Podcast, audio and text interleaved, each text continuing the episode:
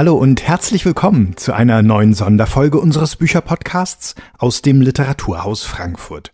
Am 1. März war dort Norbert Gstrein zu Gast mit seinem neuen Roman Der zweite Jakob. Das Publikum konnte leider nur per Videoübertragung dabei sein. Es moderierte Sandra Kegel.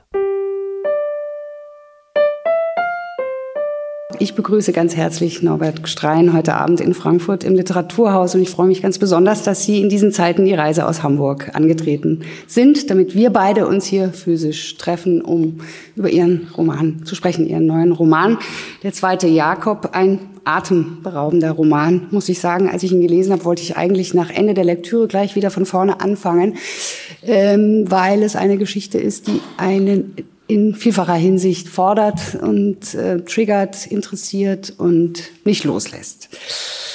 Es ist eine Geschichte, die vielfach in sich gebrochen ist und die Sache hat Hauke Höchstedt eben schon angesprochen, die so vertrackt macht. Das kennen wir auch von Ihnen als Autor. Wir haben es auch hier mit einem unzuverlässigen Erzähler zu tun. Das heißt, äh, dieser zweite Jakob, warum er so heißt, werden wir gleich diskutieren, der hat es äh, wahrlich in sich. Die Fragen, die Sie auch in diesem Buch aufwerfen, sind Fragen, die ich meine, in Ihrem Werk immer wieder durch zu hören. Eine ganz zentrale Frage ist eben die, wer erzählt eigentlich eine Geschichte? Darum geht es hier ganz wesentlich und Sie knüpfen daran Motive an, ähm, die mit Herkunft zu tun haben, mit Weggehen, mit Traumata, mit Hybris und am Ende vielleicht so etwas wie Befreiung. Es ist ein Spiel mit Selbstreflexion und mit Täuschung und sie wechseln, obwohl sie einen Ich-Erzähler haben, immer wieder die Perspektive. Das äh, führt auch gleich zum großen Thema dieses Romanes. Der spielt nämlich in der Filmwelt. Wir haben es mit einem Schauspieler zu tun. Und so wie ein Film uns durch Geschichten zoomt, mit Nahaufnahme, mit Großaufnahmen führen auch Sie uns durch diese Geschichte. Was ich kurz noch anmerken darf, ähm, ist, dass Sie auch mit den autobiografischen Spuren in diesem Roman spielen. Das ist überhaupt kein autobiografischer Roman, würde ich sagen. Und trotzdem liest man das und erkennt ganz vieles aus ihrer eigenen Geschichte wieder. Auch dieser Protagonist ist ungefähr in dem Alter, in dem Sie sind, kurz vor 60, Sie sind schon 60 geworden. Nein, Sie werden es dieses Nein. Jahr. Entschuldigung, ich darf noch nicht gratulieren. Oje, oje.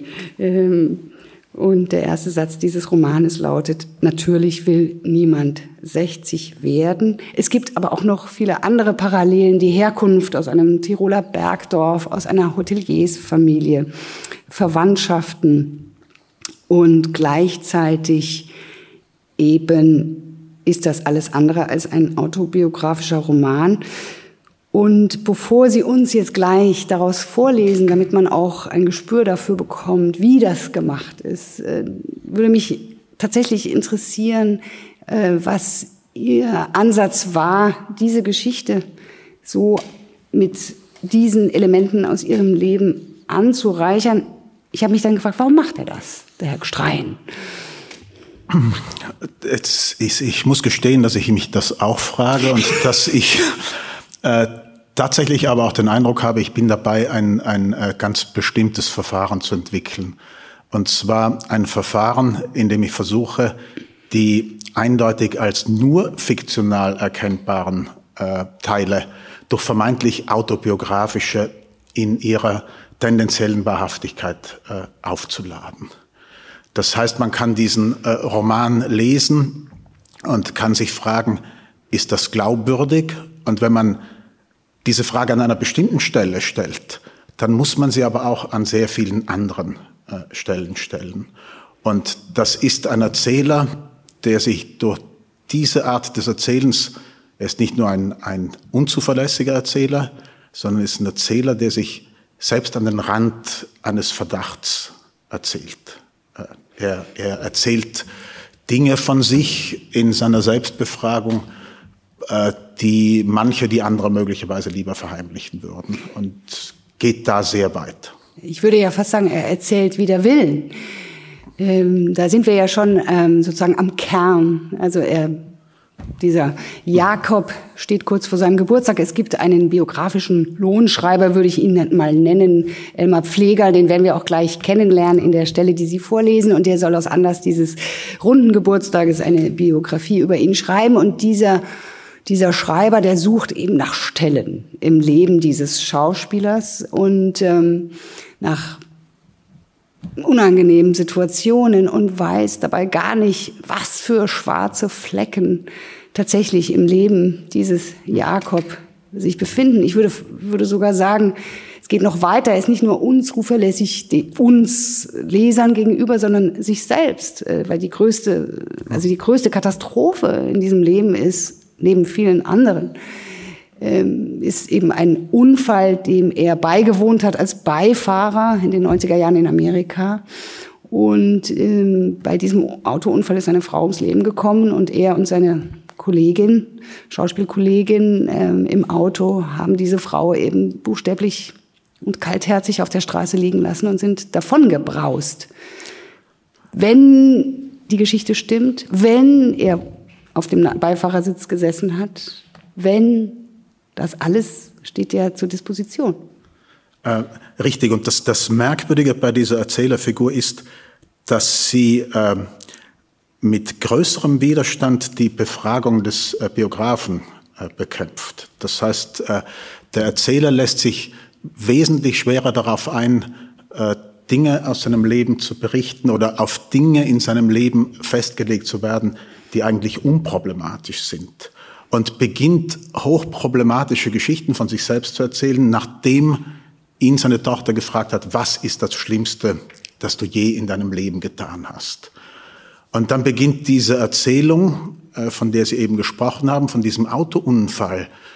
Aber man bekommt nicht nur eine Ahnung davon, dass diese Geschichte schon anders gewesen sein könnte, sondern man bekommt auch genug Hinweise, dass das möglicherweise nicht das wirklich Schlimmste gewesen ist. Er erzählt sich nämlich in eine viel größere Geschichte hinein, äh, die 15 äh, Jahre vor dem Augenblick des Erzählens an der mexikanisch-amerikanischen Grenze spielt ja. und ist da in einer, in einer, bei einem Filmdreh ist er da und ist in einer Situation zu einer bestimmten Zeit, die eine ganz und gar unheimliche Situation ist. Mhm. Das ist in El Paso und in der mexikanischen äh, Zwillingsstadt Juarez. Und zu der Zeit, äh, zu der das spielt, äh, Mitte der 90er Jahre, hat dort äh, eine Serie von äußerst grausamen äh, Frauenmorden äh, begonnen. Ja.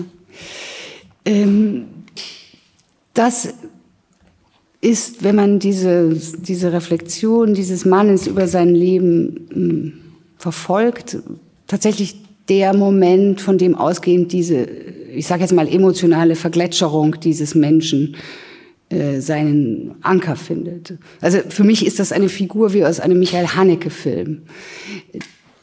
Durch, durchaus, ja. ja. Durchaus. Und ähm, gleichzeitig ähm, ist er, ähm, weil Sie die Tochter Luzi ansprechen, äh, ist er ein Vater, ein alleinerziehender Vater und der ganz viele der Fehler, die er gemacht hat, auch aus den Versuch herausgemacht hat, ein guter Vater zu sein. Also das Schlimmste, würde ich sagen, ist, was er der Tochter angetan hat. Und da gibt es dann eben Parallelen zu diesem Fall, ja. den Sie eben geschildert haben. Ähm, ist das ehe nach der Trennung von der Mutter, die beiden Eltern dachten, es ist das Beste für das Kind, es wegzugeben, auf ein englisches Internat ja. weggeben, ist ein, ein ganz starkes Motiv auch in dieser Geschichte. Darauf kommen wir gleich zu sprechen. Meine Frage ist beim Lesen ist mir irgendwann eingefallen, Moment mal, also ein alleinerziehender Vater als, als Protagonist ähm, ist mir lange nicht mehr untergekommen. Ehrlich gesagt, dann habe ich angefangen zu googeln, habe auf die Schnelle zumindest keinen gefunden. Ich musste dann einen Kollegen in der Redaktion, sag mal, ein Roman über einen alleinerziehenden Vater, das ist irgendwie gerade eine Konstellation, die gar ja. nicht so eine Konjunktur hat. Wir, wir mussten bis zu Theodor Storm zurückgehen und äh, eine Erzählung über einen alleinerziehenden Vater, eine hinreißende Erzählung übrigens, um ja. das zu finden. Warum, warum diese Konstellation? Ähm da habe ich ein, ein Defizit äh, zu gestehen. Ich, ich äh, versuche äh, wenn ich sehr genau und sehr intensiv erzählen will, möglichst viele Figuren, die auch noch eine Bedeutung haben könnten, aus dem Bild zu bringen. Für mich ist die zentrale Beziehung in diesem Roman die Vater-Tochter-Beziehung. Mhm. Ja. Und also habe ich mir etwas einfallen lassen müssen, um die Mutter möglichst schnell aus dem, aus dem, aus dem Bild zu bringen. Und das ist jetzt nicht etwas, unterstellen Sie mir das bitte nicht, äh, machohaftes, sondern man kann sagen, ich habe sie aus formalen Gründen äh, äh, weggeschoben. Verstehe ich. Aber es ist oh, oh. trotzdem, es bleibt ein interessanter Fakt, dass es eben sehr viel, ich könnte Ihnen sehr viele Romane nennen über alleinerziehende Mütter. Ja. Aber tatsächlich nicht über alleinerziehende Väter. Ja, aber da ist die Entscheidung natürlich, weil äh, äh, eine ziemlich naheliegende, weil es äh, in diesem Roman, wenn man Themen benennen will, ist es ist ein Thema natürlich auch das Thema Gewalt an Frauen. Hm. Und das Thema, wenn man es ein Thema nennen will, dass äh, dieser Erzähler durchaus äh, in, in einer äh, gespaltenen Moral operiert, nämlich in, in, in einer mexikanisch-amerikanischen Grenze lässt er sich mit einer jungen äh, mexikanischen Fabrikarbeiterin ein und fordert dann äh, von sich, von der Welt, dass seine Tochter anders behandelt wird, als er diese Fabrikarbeiterin mhm. äh, behandelt hat. Und allein für diese Parallelführung mhm. äh, äh, ist mir naheliegend erschienen, äh, diese, mhm. diese Konstruktion zu wählen auch. Dann würde ich Sie jetzt bitten, dass Sie uns einen Teil daraus vorlesen. Ja. ja. Danke. Also Sie haben schon gehört, da kommt dieser Biograf Elmar Pflegerl zu mehreren Interviews ins Haus des Erzählers. Lucy ist meistens zugegen. Und bei diesen Treffen sprechen sie unter anderem über seinen ersten Film in Amerika, über den ersten Film, in dem er eine Rolle gespielt hat und da einen Frauenmörder gespielt hat und sprechen auch über einen Film, bei dem er nicht teil sein wollte. Der Biograf hatte natürlich einen Namen. Er hieß Elmar Pflegerl, wofür er nichts konnte. Aber wenn ich mir seinen Namen über meinem Namen auf einem Buchcover vorstellte, wurde mir flau, weil ich dachte, diese Erl-Endung strahle ungut auf mich aus und mache am Ende mein ganzes Leben zu einem kleinen Leberl. Für meine Ohr gab es keine grässlichere Tortur als all die Schnitzel, Beugerl, Kipferl. Um nur vom Kulinarischen zu reden, in wichtigeren Bereichen war es noch schlimmer, weil diese Verkleinerungsform nicht wie andere nur eine Verkleinerung in den Kitsch, sondern gleichzeitig auch eine in die Halbwelt und in die Korruption bedeuten konnte. Man ließ sich die ungeheuerlichsten Dinge zu Schulden kommen und kringelte sich mit solchen Windungen und Wendungen aus dem Ärgsten hinaus. Und ausgerechnet dieser Elmar Pflegerl tat sich immer selbstverständlicher in meinem Leben um, weil ich in einer schwachen Sekunde nicht Nein gesagt hatte. Können wir über Ihre Frauen sprechen? Es war eine Formulierung beim fünften Termin, nachdem er das Thema immer wieder einmal angeschnitten hatte, aber nie auf diese ausdrückliche Weise. Und ich hätte mich wehren sollen, weil allein der Plural eine Zumutung darstellte, lächelte ihn aber nur an. Sie waren dreimal verheiratet. Ich antwortete wieder nicht. Und erst als er sagte, ihre erste Frau war Anwältin, ihre zweite Frau Galeristin, fiel ich in Brüskins Wort, weil er wieder in sein Datensammeln geraten war und es klang wie eine Aufzählung meiner Besitztümer und gerade in der faktischen Richtigkeit den Kern verfehlte. Wollen Sie Namen und Anschrift? Ich sagte das lauter, als mir Dieb war. Wollen Sie mit Ihnen über mich sprechen? Ich muss gestehen, das ist meine Idee. Sie werden nichts Schlechtes zu hören bekommen. Ich hatte überreagiert. Als ich es später in der Aufnahme überprüfte, die Lucy gemacht hatte, konnte ich ihm natürlich eine gewisse Steifheit und Förmlichkeit oder gar Behördenhaftigkeit und womöglich etwas Inquisitorisches im Ton vorwerfen. Aus seiner Sicht jedoch hatte er kaum einen Fehler begangen. Ich hatte mich auf die Interviews eingelassen, er hatte gefragt und mit seinen Fragen, so ungeschickt er sie auch vorgebracht haben mochte, keinesfalls eine Grenze überschritten und das galt auch, als er wenig später sagte, ich hätte in meinem Filmen auffallend oft Bösewichte gespielt und in drei Fällen Frauenmörder. Wir hatten längst über anderes gesprochen, Aber weil mich die kleine Irritation immer noch beschäftigte, hörte es sich für mich an, als wollte er einen Zusammenhang damit herstellen, dass ich auch genau dreimal verheiratet gewesen war, gerade so, als hätte ich für jede Ehe in der Wirklichkeit im Film eine Frau umgebracht oder umbringen müssen oder einmal gleich am Anfang als Theodor Durand sogar zwei. Er hatte nichts davon nahegelegt und wahrscheinlich auch nichts Großartiges damit im Sinn, aber ich war trotzdem nur umso mehr alarmiert. Sie haben schon in Ihrem ersten Film den Bruder von Maud Ellen gespielt, sagt er. Würden Sie sagen, das hat einen entscheidenden Einfluss auf alles Weitere in Ihrer Karriere gehabt? Ich hatte immer wieder zu Lucy hinübergeschaut, die auch diesmal auf ihrer Couch saß und sich den Anschein gab, sie höre nur mit einem Ohr zu.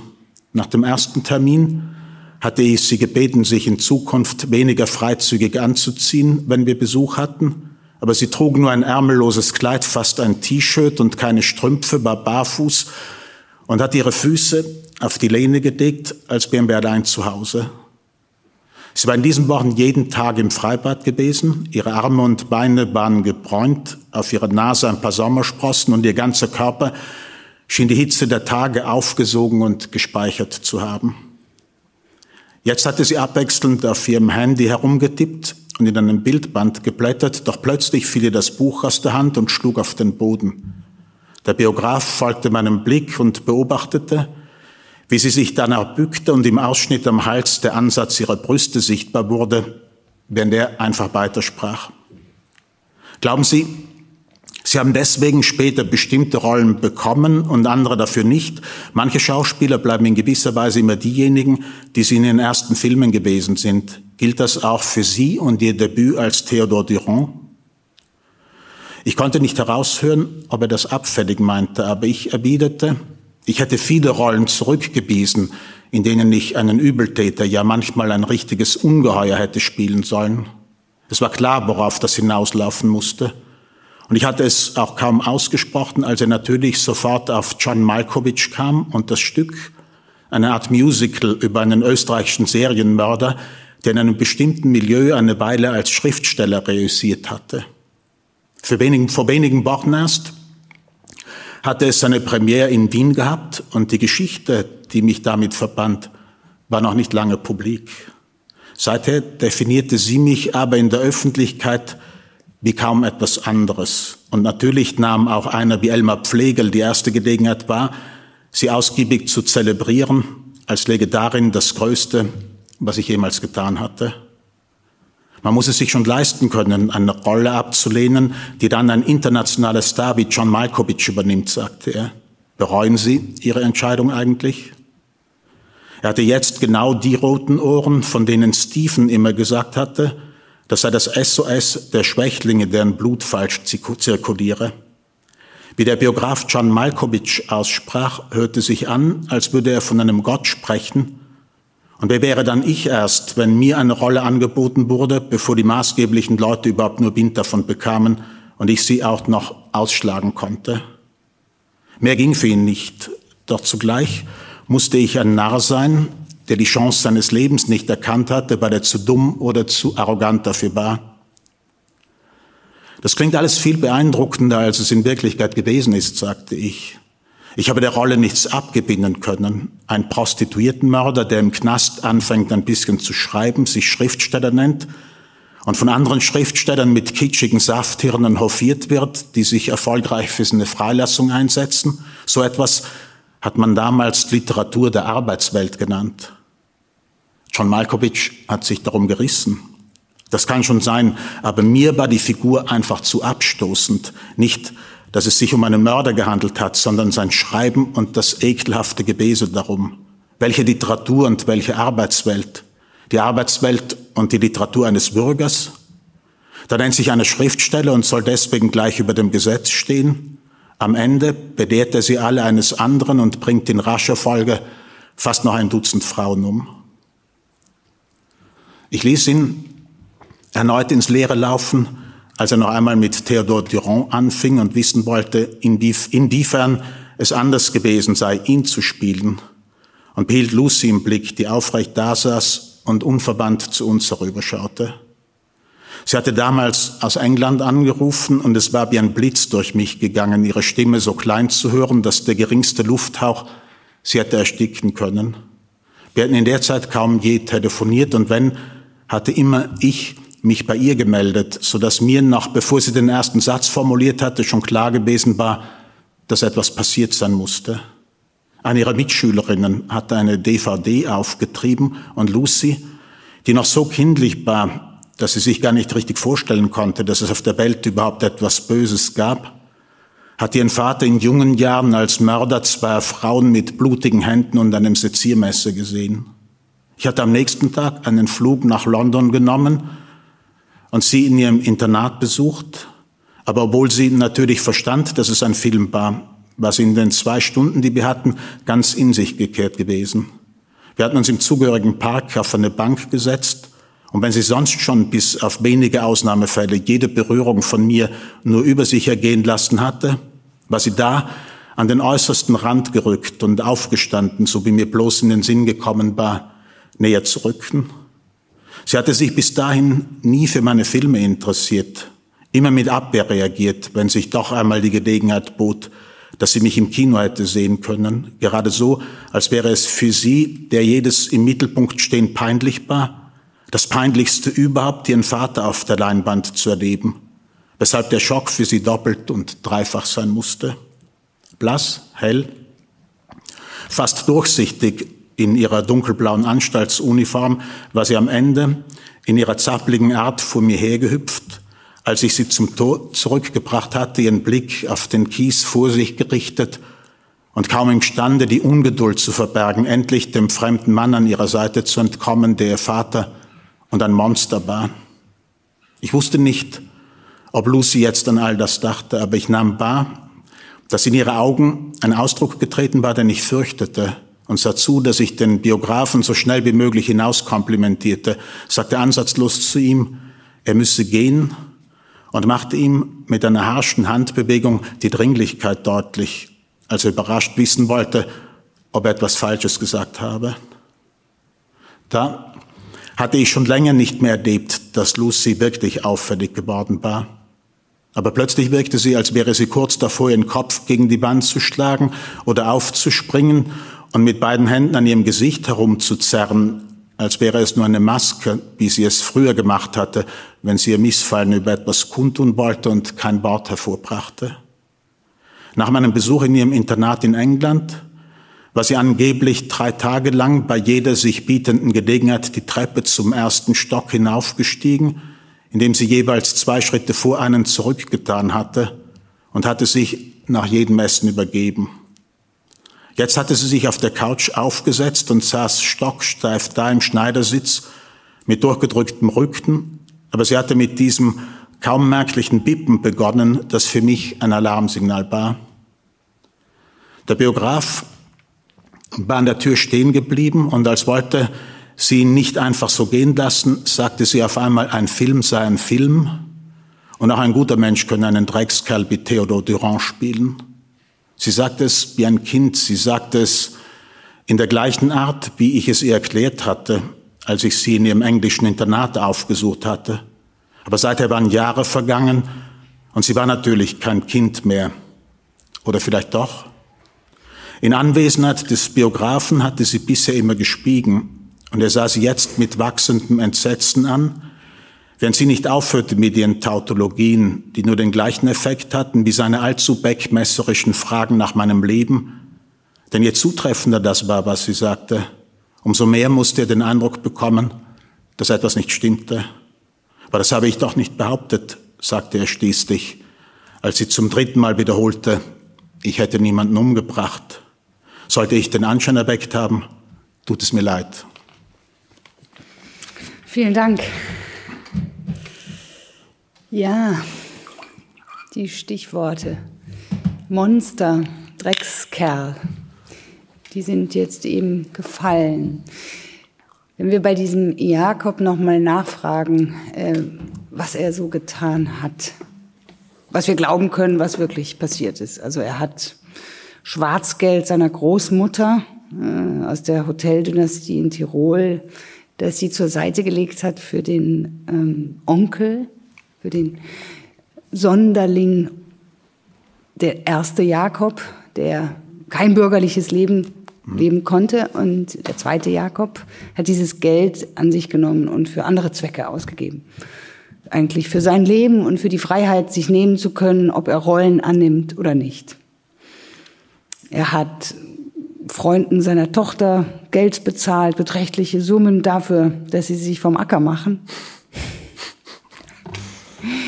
weil er nicht mit der Wahl einverstanden war. Das sind schon extreme Eingriffe, Übergriffe in anderer Leben. Da ist schon ein Puppenspieler, der zupackt. Ähm, und gleichzeitig hat er so ein so eine Art, Sie haben es erwähnt, er hat den, er ist berühmt geworden mit der Rolle eines berühmten Frauenmörders, Theodore Durand.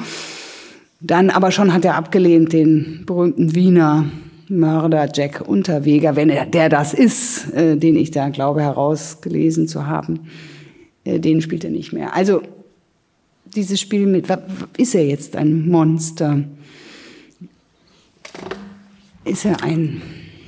Es, es ist ja auch eine Erzählung, eine, eine äh, wenn man so will, Familiengeschichte. Das ist wahrscheinlich zu groß angelegt, wenn ich Familie sage, weil die Verhältnisse ja nicht so sind, dass man sie mit, mit dem Begriff unbedingt belegen würde. Es ist doch auch eine Geschichte, die sich durch den Roman zieht, die über drei Generationen geht.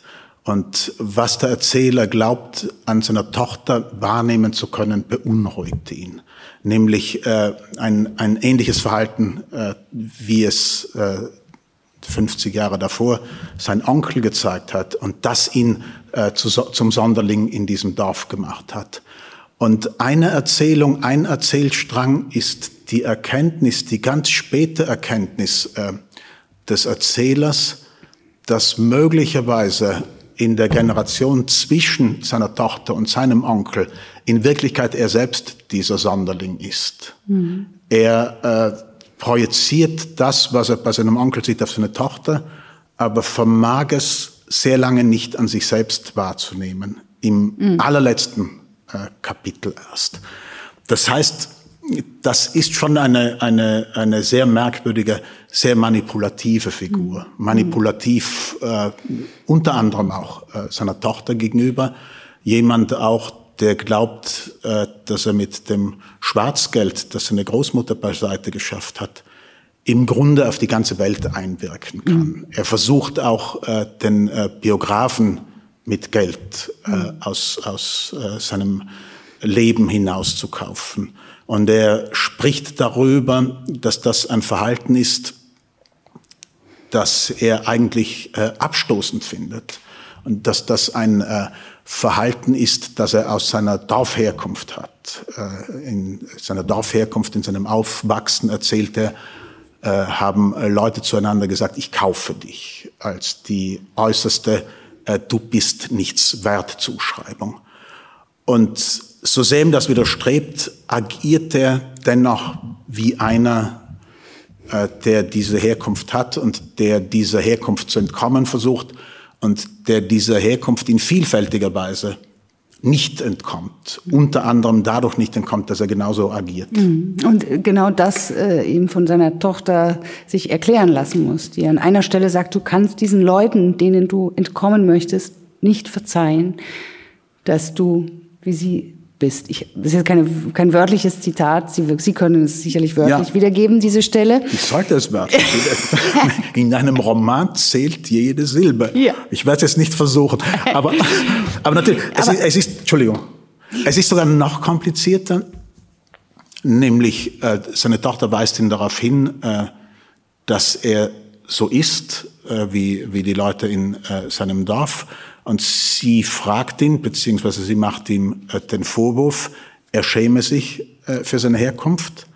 Und gleichzeitig gibt es zu dieser sehr pathologischen Herkunftsscham dann auch das Gegenteil, einen völlig falschen Herkunftsstolz. Mhm. Wenn er als Schauspieler unter Schauspielern ist, will er auch wieder mhm. kein Schauspieler sein. Mhm. Dann erzählt er seinen Schauspielkollegen, äh, Anekdoten von, von seinem Großvater mit seinen vielen Hotels und mit seinen Skiliften und versucht seinen Schauspielkollegen äh, äh, zu zeigen mit diesem Sprechen, dass ihre Welt, die Welt der Künste für ihn mhm. im Grunde keine Bedeutung hat. Obwohl mhm. andererseits natürlich wieder genau diese Welt ihn gerettet hat. Mhm. Das kippt also mindestens ein halbes Dutzend Mal hin und her.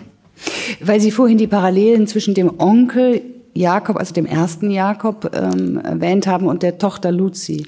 Also beide haben dieses, äh, verbindet tatsächlich dieses, dieses grausame Schicksal, dass beide weggegeben wurden. Der Onkel äh, während des äh, während der NS-Zeit ja. ähm, als sonderliches Kind äh, wurde eben in ein Heim gegeben und ähm, das hat er sein Leben lang nicht mehr verkraftet, äh, was ihm da widerfahren ist.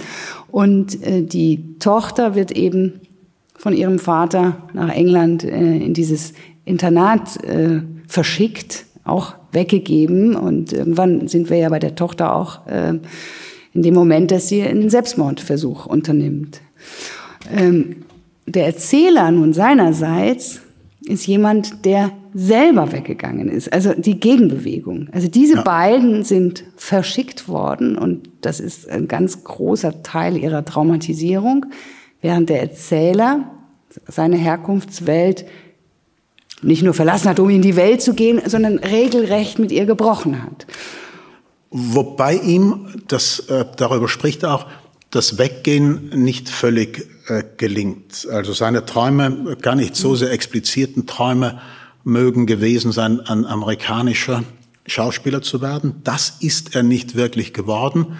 Und er sagt an einer Stelle, dieses, auch mit diesem Wort, Entheimatungsprogramm, das er sich selbst mhm. auferlegt hat und das ihm bei ihm selbst nicht gelungen ist, lädt er dann auf die Schultern seiner Tochter. Das ist natürlich äh, mutmaßlich äh, verheerend. Mhm. Äh, unter anderem deshalb die Verschickung nach England. Und das geht dann auch so weit, um äh, diese Entfremdung fortzusetzen, dass die beiden äh, zu Hause Englisch miteinander ja. sprechen. Sie sitzen in ja. Innsbruck und äh, wenn sie für sich sind oder auch wenn die Tochter äh, sehr erregt ist oder in bestimmten Umständen, äh, flieht sie in die andere Sprache und spricht Englisch. Das heißt, die sind schon sehr weit weg von dem Ort, an dem sie in der sogenannten Wirklichkeit leben. Ja, man könnte ganz banal sagen, dass er tatsächlich seiner Herkunft nicht entkommt, weil er überall natürlich diese Projektionsfläche immer wieder daraufhin abgleicht. Ja, ähm, deswegen äh, die Grenzen, die also die buchstäblichen realen Grenzen in ihrem Roman, die immer wieder äh, Thema sind, sei das Amerika, Mexiko, sei das Österreich, Italien, ähm, sei das äh, Stadt-Land, äh, Grenzen in vielfacher Hinsicht und ähm, letztlich geht er sich selbst immer wieder auf den Leim. Wenn er das sagt, das hatten Sie eben erwähnt mit, mit, mit Amerika, also wenn er bei den Schauspielern sagt, na ja, das ist ja alles hier, diese Künstlerwelt, ja. ich, ich weiß, ich, ich habe das richtige Leben in mir, ich weiß, wie es zugeht, ja, in einem Tiroler Dorf. Ja. Aber im Dorf er den Künstler gibt, auch über die Entfernung. Und wie macht er das? In einem Interview, das er gibt und dann sagt, das sind alles Faschisten. Äh, eine Aussage, die er selber eigentlich gar nicht meint, aber er will sozusagen auf diese Weise Distinktionsgewinn erzielen. Ja, richtig. Also er ist wirklich auch ein Widerling. Er ist, ja. er ist, oh. er ist absolut schrecklich. Aber das ist mir gerade, wie Sie diese Gegensatzpaare aufgezählt haben, also hier Amerika, dort Mexiko, Stadt, Land äh, und äh, an andere Paare. Äh, er verortet sich jeweils, wenn er an einer Grenze ist, einmal da, einmal dort mhm. und äh, setzt sich jeweils genau zu dem Ort, an dem er nicht ist, äh, ins Verhältnis und mhm. versucht zu entsprechen und entspricht nicht und macht in einer Kippbewegung sowohl das eine als auch das andere. Das ist auch unter anderem ein, ein äh, schönes Beispiel, das Sie erwähnt hat, äh, das Sie erwähnt haben. Wir bei einem, bei einem Interview, ohne es richtig zu wollen, sagt, es seien alles äh, Faschisten, äh, seine Leute. Und dann, äh, als es plötzlich in der, in der Zeitung steht, versucht er sich sofort wieder davon zu machen, als hätte er mhm. diese Aussage nie getätigt. Mhm. Äh, dann würde ich Sie gerne einmal befragen als Tiroler, ja, weil diese, dieser Vergleich Tirol ähm, und Texas ist es, glaube ich, in dem Fall und Wien und Washington, also ja. Zentrum und Peripherie. Ja, das wird eben tatsächlich sowohl in diese in diesen Begrifflichkeiten, aber wie auch in der Erzählung selbst immer wieder aufgemacht, dieser Gegensatz. Und wenn wir jetzt gerade in Österreich eben hören, wie das war mit Tirol und den, ähm, dass sie da irgendwie nicht richtig gegen das Virus äh, sich geschützen, ja. Äh, schützen wollten. Und wenn ich dann die Wiener Politiker gehört habe, da musste ich so an ihren Roman denken. Die haben gesagt, die Tiroler, das ist, so, so sind die. Und, und gleichzeitig von dort eben so ein Widerwille war zu tun, was eben Washington, äh, sorry, das war jetzt der schöne Versprecher, was jetzt Wien sagt. Äh, wie, vielleicht können Sie das nochmal erklären. Wollen Sie, wollen Sie wirklich, dass ich als Tiroler spreche? Das können Sie nicht wollen. Ein Freund hat mir gerade ein, ein, äh, ein kleines Filmchen von Helmut Qualtinger geschickt, das man auf YouTube sehen kann. Und da spricht ein Tiroler und der hat einen Hut auf und erklärt die Welt auf seine Weise. Das versuche ich nicht. Aber dieser Stadt-Land-Konflikt, ich sage jetzt gar nicht, wie weit das in meines Leben und in meine Biografie hineinreicht, der hat mich natürlich interessiert und auch diese Parallelführung hat mich äh, interessiert, weil äh, gerade nach den, nach den letzten amerikanischen oder nach den vorletzten amerikanischen Präsidentschaftswahlen ist ja gefragt worden, wie hat das äh, passieren können? Und dann äh, sind plötzlich viele Reporter ausgeschwärmt und äh, haben sich kundig zu machen versucht, was in diesen sogenannten Flyover States äh, äh, für eine Stimmung herrscht und sind natürlich mit den Ergebnissen zurückgekommen, die man vielleicht hätte schon vorher haben können. Dann hätte man sich weniger wundern müssen, warum äh, viele Leute so wählen, äh, wie sie gewählt haben. Und ich äh, habe in dem Roman eine Stelle, die ich dann ja, auch äh, vorlesen werde, äh, in der der Erzähler, er wird nie so genannt, auf äh, George W. Bush trifft bei einem Bankett. Und da ist das alles schon virulent Mitte der 90er Jahre äh, des vergangenen Jahrhunderts, als George Bush noch äh, Gouverneur äh, von Texas war und, und äh, noch nicht Präsident. Und mir erschien es nur äh, schlüssig, diese Parallelführung zu haben, dass der Erzähler äh, von sich spricht und sagt, na ja, was die da in der texanischen Provinz erfahren, in, im Verhältnis äh, zur Hauptstadt Washington, habe ich doch wieder und wieder äh, als Tiroler, nicht ich, der Erzähler, ja, ja, natürlich. In, das meinem wollen wir nicht verwechseln. in meinem Verhältnis ja. zu Wien erfahren. Ja. Und, und dann sind ja auch noch diese sehr schönen gleichen Anlaute, Wien, Washington, genau. Texas, Tirol. Ja. Genau. Und da ist es interessant, bevor Sie jetzt gleich diese Stelle lesen, dass er eben der war da nur Statist bei dieser, mehr oder weniger Statist bei dieser, bei dieser, bei dieser Veranstaltung ähm, und wird ja dann fotografiert und dieses, dieses Foto wird in der Presse aufgegriffen und dann wird er immer wieder darauf angesprochen und er identifiziert sich in einer Weise mit diesem künftigen amerikanischen Präsidenten, also mit dem damaligen, äh, was ist er von Texas? Äh, Gouverneur. Gouverneur, genau. Zeit, ja. So ohne Not. Er muss das gar nicht. Er, er, er, er will das gar nicht. Er tut es als eine Provokation, weil ihm diese moralischen Vorhaltungen äh, der Freunde seiner Tochter ein Graus sind. Also er, er, will, er will nicht entsprechen. Also mhm. er, er sieht die Probleme äh, der Politik dieses Gouverneurs, das sagt er auch, dass ja. er das sieht, aber er will nicht der äh, Forderung entsprechen, dass er den jetzt im Bausch und Bogen äh, verdammen muss. Aber das führt so weit, dass er Lügengeschichten erfindet, Richtig. dass er mit ihm auf der Jagd war oder was, was er mit ihm gemacht haben soll, nur um dem Bild nicht zu entsprechen, dass er einem moralischen Mainstream folgt der, er macht gewisse Dinge, da gibt es, das weiß ich noch von meinen äh, Anführungszeichen jugoslawischen Recherchen von vor Jahren. Mhm. In Serbien gibt es ein Sprichwort, man tue etwas zum Nutzen des eigenen Schadens. Und er mhm. operiert mhm. nicht nur in diesem einen Fall, er operiert auch mhm. sonst äh, mitunter so, dass er aus einem trotzigen Stolz aus, aus, aus, aus dem schieren Willen nicht entsprechen zu wollen, äh, äh, Dummheiten macht, von denen er weiß, es sind Dummheiten. Dann würde ich Sie bitten, lesen Sie doch unbedingt jetzt noch die Stelle Gern. aus Texas. Ja. Mit dem ähm, Spitznamen von W. George W. Bush. Ja, äh, der Name George W. Bush wird im Roman nie genannt. Er heißt in dem Roman immer Dabia nach seinem Mittelinitial, einem verschliffen gesprochenen W. Ähm, das ist bei einem äh, Bankett, die Filmleute in, in El Paso äh, treffen bei diesem äh, Bankett auf George W. Bush. Ich glaube, Sie müssen fast nichts wissen. Eine kleine Namenserklärung. Stephen und Xenia, das sind die beiden Hauptdarsteller des Films, der da an der Grenze gedreht wird. Am selben Abend gab es den Empfang und da waren sie wieder ein Herz und eine Seele, wie man sagt, oder taten zumindest so.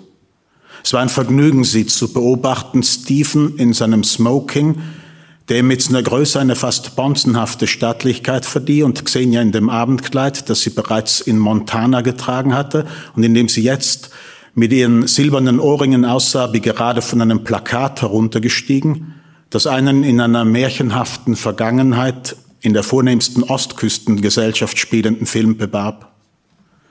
Sie kam an seinem Arm und schmiegte sich an ihn, als hätten hundert Jahre Feminismus bei ihr gar nichts bewirkt. Und er hatte sein strahlendstes Gesicht frei von allen Selbstzweifeln, den Blick weit in die Zukunft gerichtet.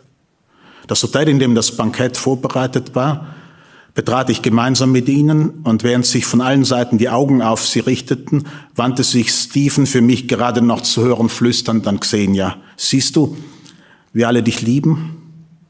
Er sagte Mädchen dazu und sie protestierte, hör auf, Stephen. Aber du bist doch ein Mädchen, Xenia. Ich bin eines, flüsterte sie, aber nur für dich, wenn du nicht aufhörst, ziehe ich dich vor allen Leuten aus, dann können sie zuschauen, wie ich meine kleinen Turnübungen auf dir vollführe, und wenn sie Gage zahlen, mache ich sogar meine Laute für sie. Er lachte und drückte sie noch enger an sich. Deine kleinen Laute, Xenia? Meine kleinen, süßen Laute, Stephen. Warum machst du sie nicht einfach? Ich mache sie, Stephen, flüsterte sie und ihre Stimme war ganz kratzig. Schließ deine Augen und du wirst sehen. Ich war sicher, dass sie imstande gewesen wäre, einen Skandal zu provozieren, so überdreht, wie sie sich gab. Und als sie im nächsten Augenblick vor ihn hintrat, einen Arm ums den Nacken schlang und ihn küsste, bemerkte wahrscheinlich nur ich, dass sie ihm währenddessen mit der anderen Hand zwischen die Beine griff, weil bei der grandiosen Geste alle Blicke auf ihr Gesicht gerichtet waren. Sofort ließ sie wieder von ihm ab und dann lächelten sie beide nach links und nach rechts, noch entrückter von allen, noch näher beieinander, deuteten eine Verbeugung an und zeigten sogar mit ausgestreckten Fingern auf jemanden, wie es Politiker und kleine oder große Berühmtheiten in diesem Land taten, wenn sie auf eine Bühne kamen. Das Streichquartett, das sich unter einer ausufernden Topfpalme in dem mehrere Stockwerke hohen Foyer aufgestellt hatte, fing an zu spielen. Ich ließ mir sagen, dass es Swarschak war. Und es waren weit in die Ferne reichende und gleichzeitig wie weit aus der Ferne kommende Klänge, unter denen die Gäste die Sicherheitsschleuse passierten, die wegen Dabia aufgebaut worden war. Dort befand sich auch eine riesige Messingschüssel auf einem Tisch mit einem hellblauen Tischtuch und ich sah ihm näher kommen, welchem Zweck sie diente.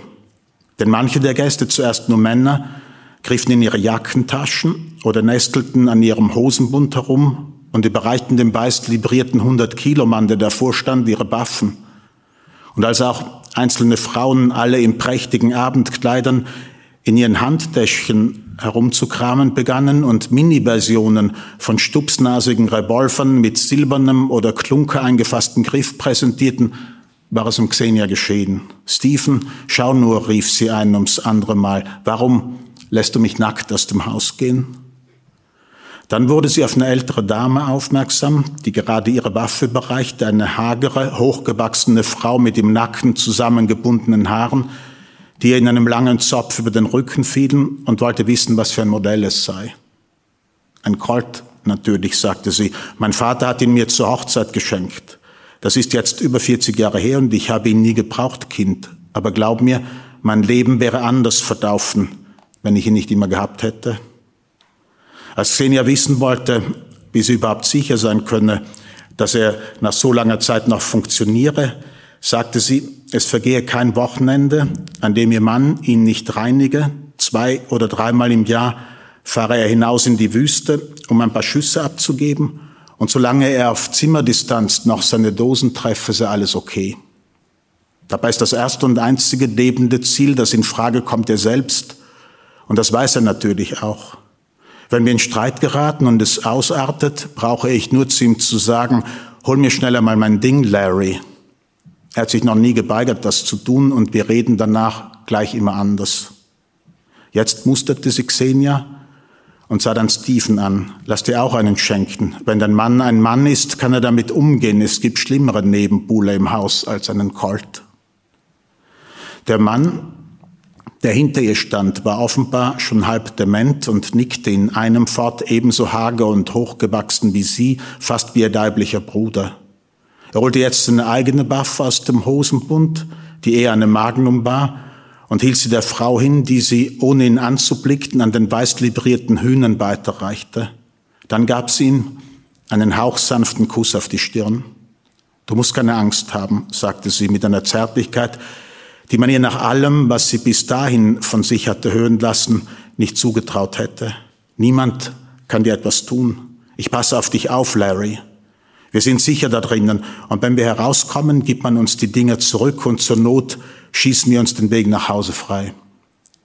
Der Mann nickte wieder nur, fasste nach ihrer Hand und sah sie mit Augen an, die vom hellsten Hellblau des jungfräulichsten Eises waren. Wir machen alles genauso, wie du sagst, Faye. Jetzt erst wurde mir klar, dass sie das absurde Theater nur für ihn aufführte und ich suchte ihren Blick, während der Mann noch einmal verloren nachfragte. Sind wir wirklich sicher, Faye? Ja, Larry. Du lässt mich nicht allein, Faye? Er war noch leiser geworden, als er ohnehin schon war, und sie schüttelte kaum merklich, aber fiel allem Anschein nach deutlich wahrzunehmenden Kopf. Nein, Larry, ich lasse dich nicht allein sagte sie dann wie zu einem Kind, ich bin bei dir, ganz bei dir, das weißt du doch. Was auch immer geschieht, ich stehe auf deiner Seite.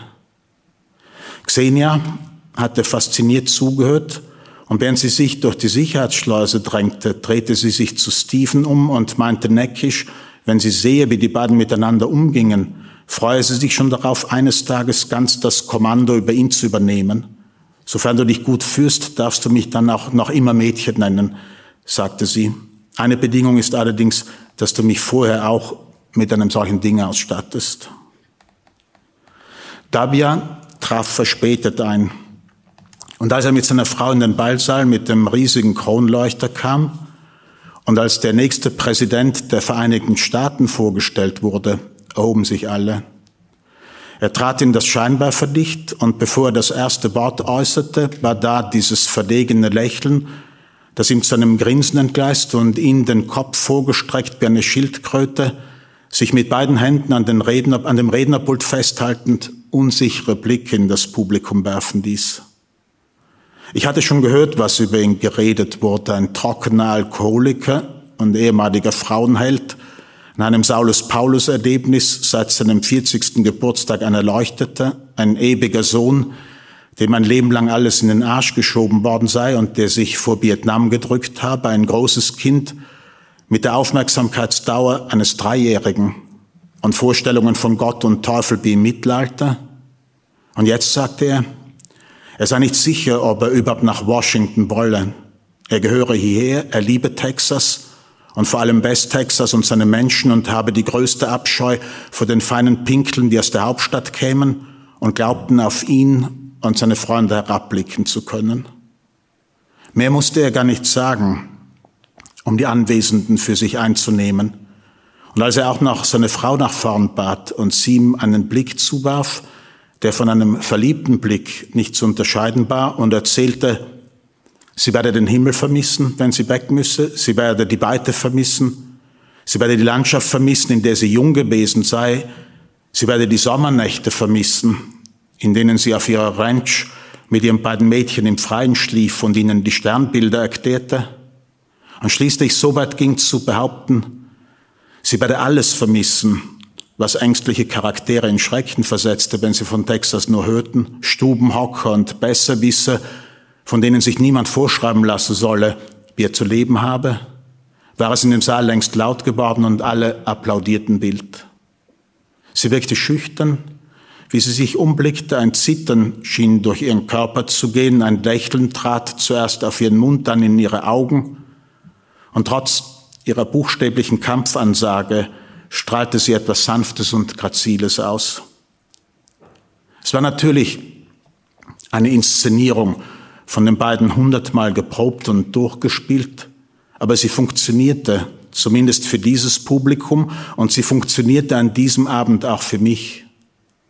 Ohne ahnen zu können, wie sehr das in den kommenden Jahren eine Rolle spielen sollte, glaubte ich zu verstehen, warum man sich für die falsche Seite entscheiden und diese Entscheidung dann wieder besseres Wissen verteidigen konnte.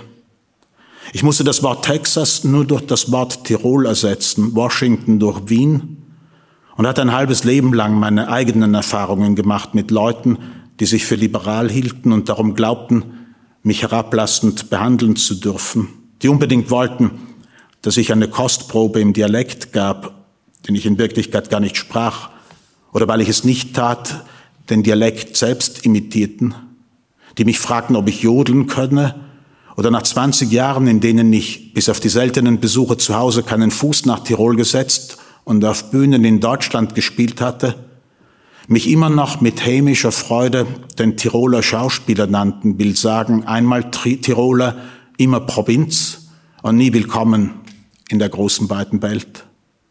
Sie brauchten einen Fußabtreter für ihre Ressentiments.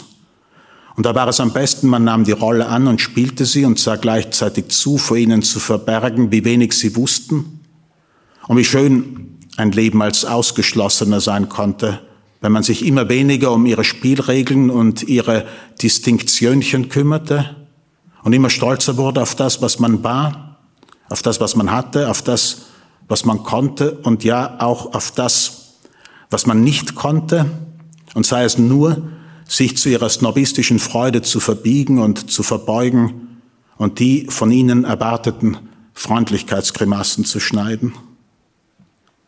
Dabia zu verleugnen, wäre später viel zu leicht für mich gewesen.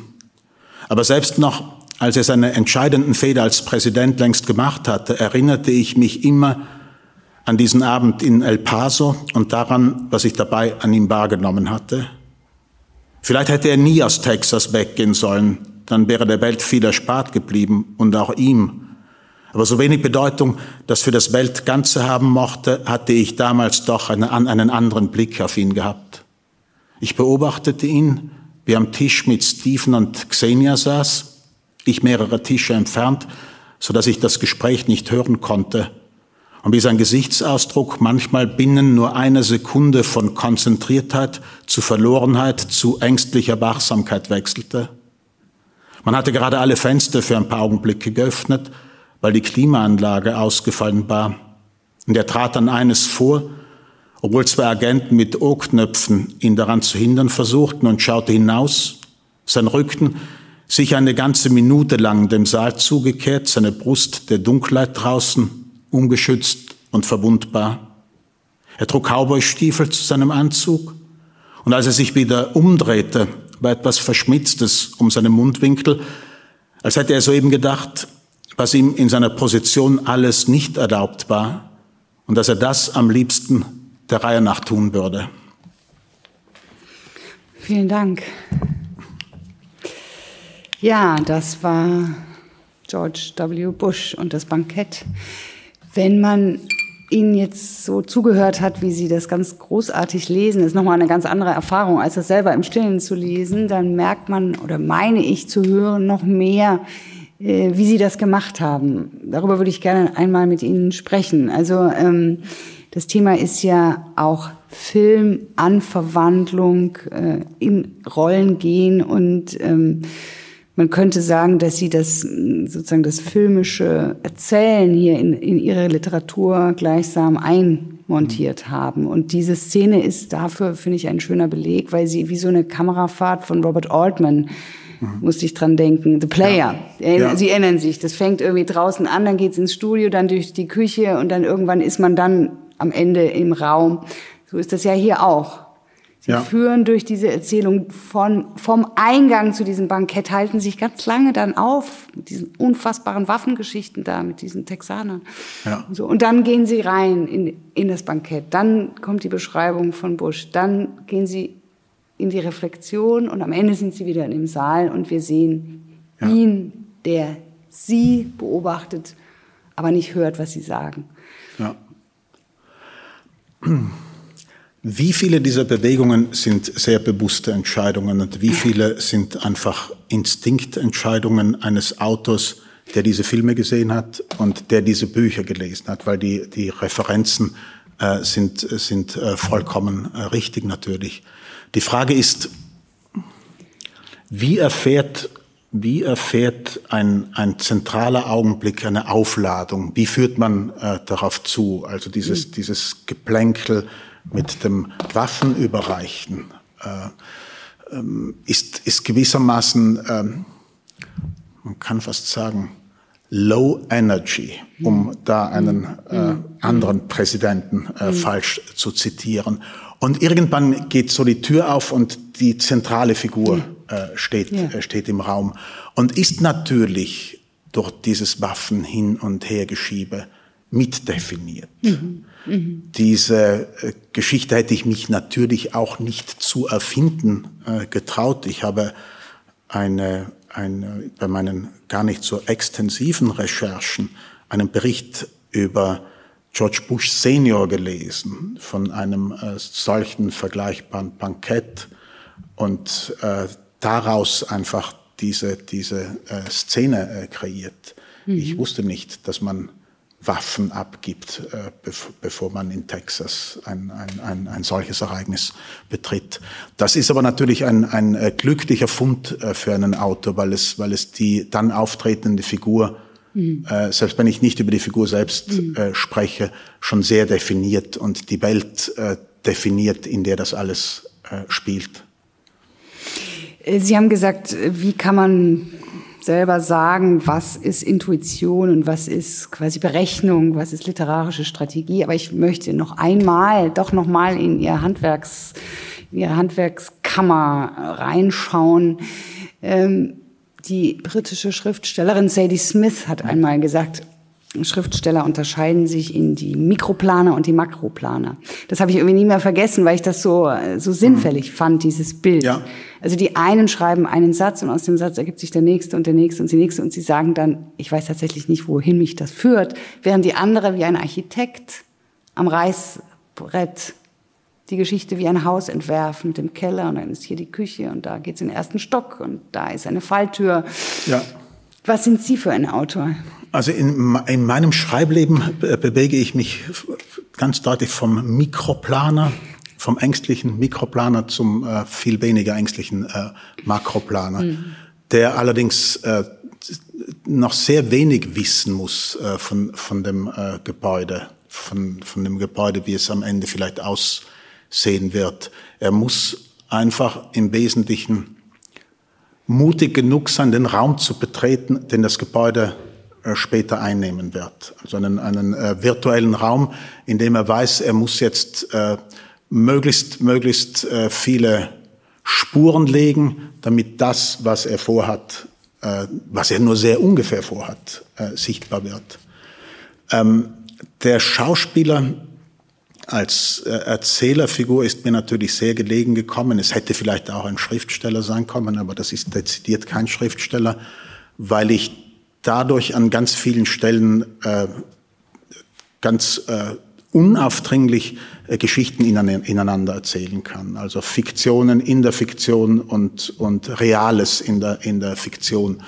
Ich mache überhaupt mehr und mehr die Erfahrung, das mag eine eigene Marotte sein, dass ich sehr immer noch ungeduldiger werde mit, mit äh, Geschichten, die nur ihre eigenen kleinen Wellen schlagen. Ich brauche immer, ich brauche immer mehr, jedenfalls Überlagerungen durch andere Geschichten, äh, Geschichten, die ineinander erzählt werden und ihre je eigenen Wellenbewegungen, Wellenschläge haben. Und wenn das sehr gut geht, dann weiß man, dass sich diese Wellen im in der Realität günstigen Fall auslöschen in der Fiktion günstigen Fall einfach so sehr verstärken, dass, dass einfach ein, ein Effekt da ist, der einen, jetzt muss ich pathetisch werden, ins Fliegen bringt oder der einem aus dem normal Endlichen, das Erzählen ja bedeutet, man, man versucht von eins nach zwei, nach drei zu kommen und möchte aus diesem Zählen herauskommen, der einem aus diesem Zählen hinauskickt. Mhm. Mhm. Wir sind fast am Ende, Herr Gstrein. Wir haben eine Figur, zu der möchte ich Sie dennoch kurz befragen. Ähm, und zwar ist das die Tochter, Luzi. Das ja. ist die Figur eigentlich, die sich von allen anderen darin unterscheidet, dass sie tatsächlich etwas, etwas un, also sie hat etwas äh, Zerstörtes durch den Vater, durch, also überwiegend durch den Vater. Ja. Aber sie hat nichts wie die anderen Figuren, auch die anderen Frauenfiguren, die Schauspieler, die auftreten in Amerika, auch in Deutschland, die Psychoanalytikerin, die Literaturwissenschaftlerin, die alle haben Strategien zur äh, Steigerung von Bedeutsamkeit, wie auch immer.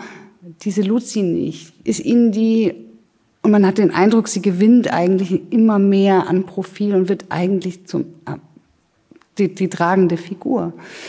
Äh, das, das ist die äh, tragende Figur und sie ist auf eine Weise schutzlos ähm, sehr lange oder vielleicht überhaupt in, in, dem, in dem ganzen Buch, dass ich sie am liebsten fürsorglich aus diesem Roman herausnehmen würde. Sie hat nämlich ähm, unter anderem auch ganz andere, ganz äh, rigide moralische Vorstellungen, die sie äh, ganz und gar äh, von, ihrem, äh, von ihrem Vater unterscheiden. Mhm. Und es gibt am Ende, gegen Ende des Romans, eine, eine absolut furchtbare äh, Zusammenführung. Sie reist ja dann selbst nach El Paso und äh, in die Zwillingsstadt Juarez und äh, stößt dort auf diese Kreuze, die es in der Realität gibt, von den, von den vielen, äh, als Erinnerung an die vielen bestialisch ermordeten Frauen und stößt dort auf eine Variation ihres Namens, mhm. sozusagen, dass sie die, die,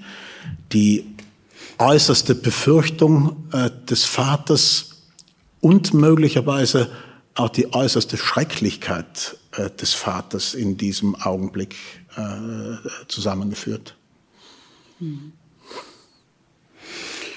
Herr Stein, ich würde Sie bitten, zum Abschluss uns noch eine Seite am Ende zu lesen, wenn Sie möchten.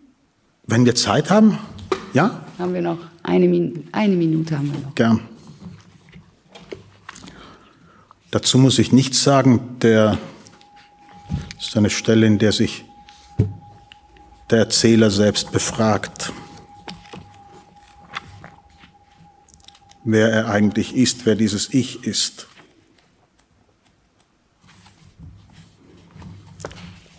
Ich konnte niemandem sagen, wer ich war. Und wenn in Zukunft jemand danach fragte, gab es vielleicht eine Handvoll definierender Sätze, die mich angeblich ausmachten und die von Jahr zu Jahr weniger werden würden, bis ich dem Vergessen anheimfiele.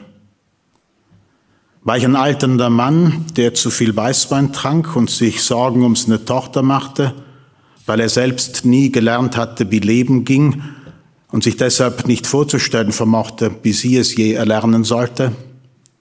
War ich der Schauspieler, der sich herausgenommen hat, eine Rolle abzulehnen, um die John Malkovich sich dann gerissen hatte, nur weil ich nicht einen schriftstellernden österreichischen Bürger spielen wollte, oder doch eher derjenige, der gleich in seinem allerersten Film Theodore Durand gespielt hatte, den Bruder von Maud Ellen, einen irren Frauenmörder, was Folgen für meine ganze Laufbahn haben sollte, weil man mich damit identifizierte und ich ständig Angebote bekam, die schrecklichsten Gestalten zu spielen. War ich der Verrückte, der seinem Biografen an die Kehle gegangen war? War ich eine ebenso tragische, belächerliche Figur, bei der sich am Ende Kunst und Leben nicht mehr unterscheiden ließen? Oder war ich, wenigstens insgeheim, für mich nur ein Scheißkerl aus dem reichen Norden, der sich von einem Mädchen aus dem armen Süden die Hose hatte aufknöpfen lassen, um es wie alle um seine Träume von einem anderen Leben zu betrügen, und der sich zu seiner eigenen Beschämung auch noch mit zunehmendem Alter immer öfter bei der verlogen sentimentalen Vorstellung ertappte, wie ein Leben mit ihr ausgesehen hätte, wenn ich nicht in Wirklichkeit sogar der war, der, sich mit, der sie mit anderen so weit getrieben hatte, dass sie sich am Ende, sie wäre jetzt Anfang 30 gewesen, wenn sie noch lebte, war ich der? Oder war ich ein anderer? War ich das ewige Kind, das nicht aufhörte, von der ersten Schlittenfahrt mit seiner Mutter zu träumen, nicht mehr als 50 Meter zwischen den Hotels seiner Eltern, aus der es längst ein kilometerlanges Sausen und Gleiten einen tief verschneiten Hang hinunter machte, eingemummt in der Kälte und eng an ihre Brust gedrückt. Ich war das alles und war das alles aber auch nicht. Vielen Dank, Norbert Stein. Ganz herzlichen Dank. Vielen Dank auch dass Sie gekommen sind. Ähm, ich kann diesen Roman, Der zweite Jakob, nur empfehlen. Zu Hause Ihnen an den Bildschirmen. Gehen Sie in die Buchhandlung beziehungsweise bestellen Sie bei der Plattform der Buchhandlung. Wir hoffen alle, die Buchhandlungen haben demnächst wieder offen und ich wünsche Ihnen alles Gute und eine gute Heimfahrt und bis zum nächsten Mal. Vielen Dank. Äh, noch einmal danke auch für die Einladung. Ich war gern hier im Literaturhaus Frankfurt.